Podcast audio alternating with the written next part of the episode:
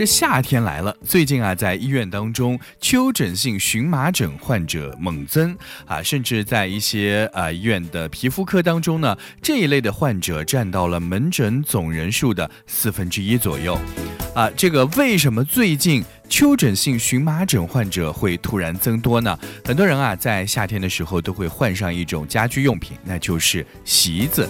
有一位冯阿姨，她就在换了自己家里的竹席之后呢，发现自己的背上又痒又麻，红肿一片。啊，她就发现啊，自己的后背有一大片密密麻麻的疹子，痒得受不了，皮都快被自己抓破了。啊，这几天呢，从这个藤席换成了竹席，差不多呢，第二天就开始，哎，觉得自己。后背啊啊，这个开始变痒了。哎，这个丘疹性荨麻疹呢，和大家认知当中的荨麻疹是不太一样的啊。主要可以分为两类，一类呢是从脚踝到小腿这里痒，这里呢往往就是被蚊虫啊、跳蚤啊、还有臭虫啊叮咬所导致的。另外一种呢就是全身都会发痒，尤其是咱们的后背，这呢是由于螨虫，尤其是喜螨所导致的。当然，除了这个蚊子以外呢，灵虫的威力也不小。这个灵虫呢，只有芝麻大小，喜欢躲在阴暗的角落啊，很不显眼，也飞不高，飞一会儿停一会儿。个头不高的小朋友，裸露在外的小腿啊和脚踝部位，更容易成为重点攻击的对象。那么有不少患者呢，就反映，哎呀，我在这个感觉啊患上了荨麻疹之后，我用了一些网红产品，比如说像这个无比滴呀，还有青草膏啊、木瓜膏啊这样一些东西之后，感觉好像没啥用。涂完了以后，该痒的地方还是痒，哎，这是为什么呢？啊，告诉大家，丘疹性荨麻疹啊是一种迟发性的过敏反应，从高峰期到症状的缓解呢，需要比较长的时间。那网红产品的功效主要是暂时清凉和止痒，收效呢确实不大啊。咱们在生活中呢也要避免啊挠抓，还有用开水烫或者是擦酒精这样一些刺激，因为抓破的话呢可能会合并感染，过度的刺激呢可能会诱发其他的。皮肤病一般呢，咱们在科学用药之后呢，都能够比较快的止痒啊，要在一周左右的时间呢啊，症状才能够慢慢的消除。在夏天的时候，我们应该如何预防丘疹性荨麻疹呢？首先，我们要减少被蚊虫叮咬啊，少去积水多、闷热潮湿这样一些容易滋生蚊虫的地方啊，比如说像这河边啊、地下车库啊，还有一些低洼的地带和草丛啊，尽量在夏天的时候要多穿长裤，减少被叮咬的可能。孩子呢，可以穿一些比较轻薄一点的防蚊裤。那如果咱们在夏天发现，昆虫，哎呀，落在咱们的皮肤上了，尽量不要用手直接拍在皮肤的表面，这样呢容易引起急性的炎症反应啊。咱们可以吹去，或者是用手把昆虫给剥落。那如果发现这个虫体在皮肤上难以剥离，叮咬比较深，呃，一定不要强力的去拔除，要及时的去到医院当中，请专业的医务人员来进行处理。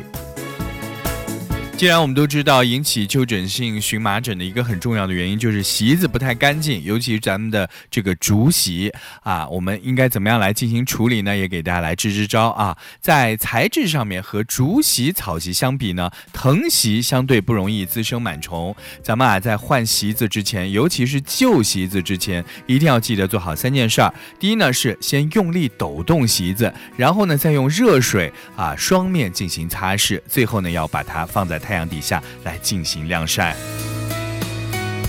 夏天来了，很多人啊都喜欢用一种方式来打发自己的休闲时光，那就是健身。确实，在夏天的时候健身好处很多啊，最重要的就是让我们的体态、让我们的观感啊会更加的健康、更加的美观。但是你知道吗？如果你健身感觉不太舒服的话呢，有可能啊是因为你运动过头了啊。最近呢，在上海有一个男子在健身之后呢，他就突然腿一软啊，脚一滑，摔倒在。地上，最后他竟然手脚并用爬进了电梯。哎，最近在网络上啊，这样一个视频就特别的走红。事发当天呢，这王先生啊，在健身结束之后就收拾好自己的物品回家了。他因为那一天练腿，练腿部的肌肉练得过猛了，他在等待电梯的时候，突然腿啊就一软，然后一屁股坐在地上。男子摔倒之后想要站起来，却发现，哎呀，我怎么都站不起来了，我的腿又酸又软，无力站起。经过挣扎之后，这个男子就放弃站起来了，他就等待这个电梯开门之后呢，他蹲在门口，把背包一个一个的放在电梯当中，而他自己最后却手脚并用的爬进了电梯。啊，这个事后王先生就说了，当天他主要就是练腿嘛，啊，所以在等电梯的时候突然腿一软就摔倒了，啊，还说自己就在地上怎么都站不起来，最后没有办法了，就只好爬进了电梯。那回到家里呢，他也是爬出了电梯，爬进了家门，最后爬上了床，全用爬的。啊，这个当然，在网络上有很多的这个网友都呃炸开了锅啊，就这个嘲讽这个王先生说：“哎呀，看来你的上半身和下半身不太熟啊，两个闹别扭了呀！”啊，当然除了嘲讽和自嘲的以外，也有一部分网友就提出了担忧，说健身也要适度，不然这个健身就不是健身，而是伤身了。确实，现在有越来越多的人呢，就会通过健身的方式来进行锻炼啊。不过呢，有一些人会为了快速的取得成效，不断的给自己。己加码。事实上呢，训练的强度和频率增加了以后呢，这过度训练的风险也会增加，结果呢，就往往会适得其反。其实啊，在训练之后，肌肉酸痛是属于正常的现象。但是如果导致明显的功能下降，或者是酸痛，也就是超过了三天左右的这个时间，那么就说明你上一次那一场训练量啊安排的并不合理，可能造成了比较严重的肌肉以及肌腱的损伤。时间久了呢，就会形成伤疤和劳损，提升软组织撕裂的风险。那训练量呢，不是越多越好，而是要合理的安排。适合自己的训练量啊，来让自己的身身体的这个体能啊来进行恢复。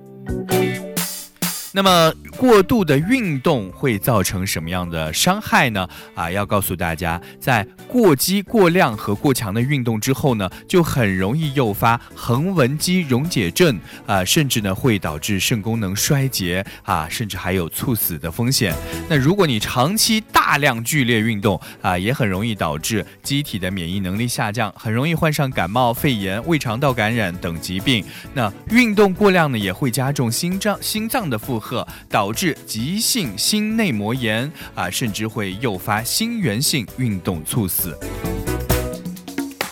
所以在这里，我们要提醒大家，在运动的时候，咱们应该遵循循序渐进、量力而行的这样一个法则，也要根据自身的情况选择合适自己的一些运动项目，进行规律的运动。比如说，一个礼拜差不多运动个两三次啊，运动之后，哎，咱心情挺好的，心情不错，心情愉快啊，稍微感觉有那么一点点的疲劳，并且呢，第二天是没有不良感觉的。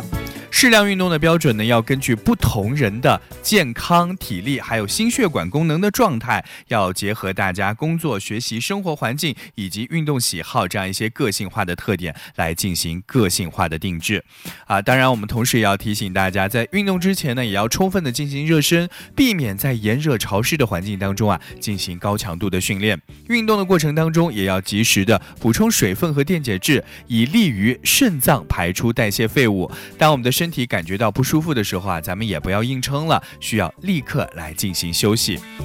当然，运动是一把双刃剑，在自己能够承受的训练量当中啊，进行适当的健身，这样呢才会让我们的身体啊变得更加的健康。就在昨天呢，在网络上有一个叫做“网购百香果需谨慎”的话题，突然就上了热搜。百香果挺乖的呀，最近惹什么麻烦了呢？有什么坏心思了呢？哎，我们就看到这个视频啊，就是一个摆在地上的包裹，突然砰砰的一下就爆炸了。这个买包裹的人就被吓了一跳，结果打开之后发现这包。裹里啊装的就是百香果啊。说到百香果，它的本名叫做鸡蛋果啊，是西番莲科，是一种草本植物。那么这两年其实也挺流行的，很多人啊都会拿它来进行自制饮料，酸酸甜甜的，挺好喝的。不知道大家有没有看到过啊？这个百香果果汁儿飞溅，或者是在百香果的快递单或者是广告上面看到过，大家需要冷藏百香果。那么百香果爆炸的原因又是什么呢？在这里要告诉大家，这百香果啊，直接冷冻是不会爆炸的。引起爆炸的是因为百香果做成了百香果酱，装在了瓶子当中，而这个百香果呢，相对液态化啊，具备微生物发酵的条件。当这微生物引起发酵的时候产生了气体，原本的这个瓶子当中被发酵的气体啊，就撑出了这个圆形，气体就变变得这个。啊，瓶子就变得变形了啊！瓶内的压力巨大，当这个瓶身啊已经不能够承受瓶内百香果发酵的气体压力的时候呢，就会爆炸。再加上百香果酱呢是液体，所以呢就会一下子全部喷出来。所以，我们在这里要提醒大家，咱们网购这个瓶装的百香果酱啊，还是有风险的啊。在炎热的夏天啊，咱们尽量就去买一些啊，这个新鲜的百香果，哎，就像我一样，把它买回来放在冰箱里冷藏一下，然后呢，在喝饮料的时候或者说泡茶的时候啊，挖出一勺放在里面啊，也会让这个茶水变得更加的酸甜可口，同时也非常的解暑降温。在生活中啊，我们经常会看到一些新闻当中会说，哎，这个小姐姐被骗子骗了多少万？哎，那个阿姨又被骗子骗了多少万？但是你有没有想过，在生活中竟然真的会有一位涉世未深的大学生，他竟然反骗骗子三千多块钱，这是怎么一回事儿呢？我骗了骗子三千一百块钱，他说他要告我，还让我坐牢，我该怎么办呢？最近，在中国农业银行长沙农大支行当中啊，有一位女大学生叫做江怡，她就跟银行的经理讲述了自己的遭遇，并且还询问：“哎呀，我是不是真的要坐牢了呀？”银行工作人员随后就报警立案之后呢，公安机关联合银行对这个案件啊进行了调查。大学生被骗的事情可以说是屡有耳闻，但是啊，骗子被一个女大学生给骗了，这还真的是挺新鲜的。所以听到这桩奇闻呢，这个网友们纷纷发出感慨说：“骗子被骗，天塌地陷；骗子的智商还有待提高，骗骗子的这个反诈骗意识啊还不够强。”那么这个女大学生江怡究竟是怎么来做到以其人之道还治其人之身的呢？我们来给自己讲一讲，给大家讲一讲啊。这个骗子其实还是老套路，先是以银行总行工作人员的身份给这个江怡打电话，告诉他账户已经欠款好几万了，并且呢发给他一个网址，要求他点开链接，立刻转账到某个银行的账户上面去。那之前呢有过网贷经历的江怡呢，当时就慌了。见他上钩之后呢，对方称他可以通过某公司的贷款平台来进行套现。为了博得信任，还先行给他的支付宝啊转了三千千一百块钱，要他将剩余的部分一起转到指定的账户。在这个关键时刻，江怡终于冷静了下来。他越想越觉得不对劲，一边用没钱的理由稳住对方，一边呢就往银行赶，成功的反杀了骗子。啊，当然，这个一开始表现出明显慌乱的江怡呢，之所以没有上当受骗，只是因为他想起了前不久啊，银行在学校所举行的防诈骗知识入校园的讲座当中所提到的电信诈骗。那一场讲座呢，就在他的内心深处埋下了反诈骗的意识，所以呢，在关键的时刻就发挥了作用。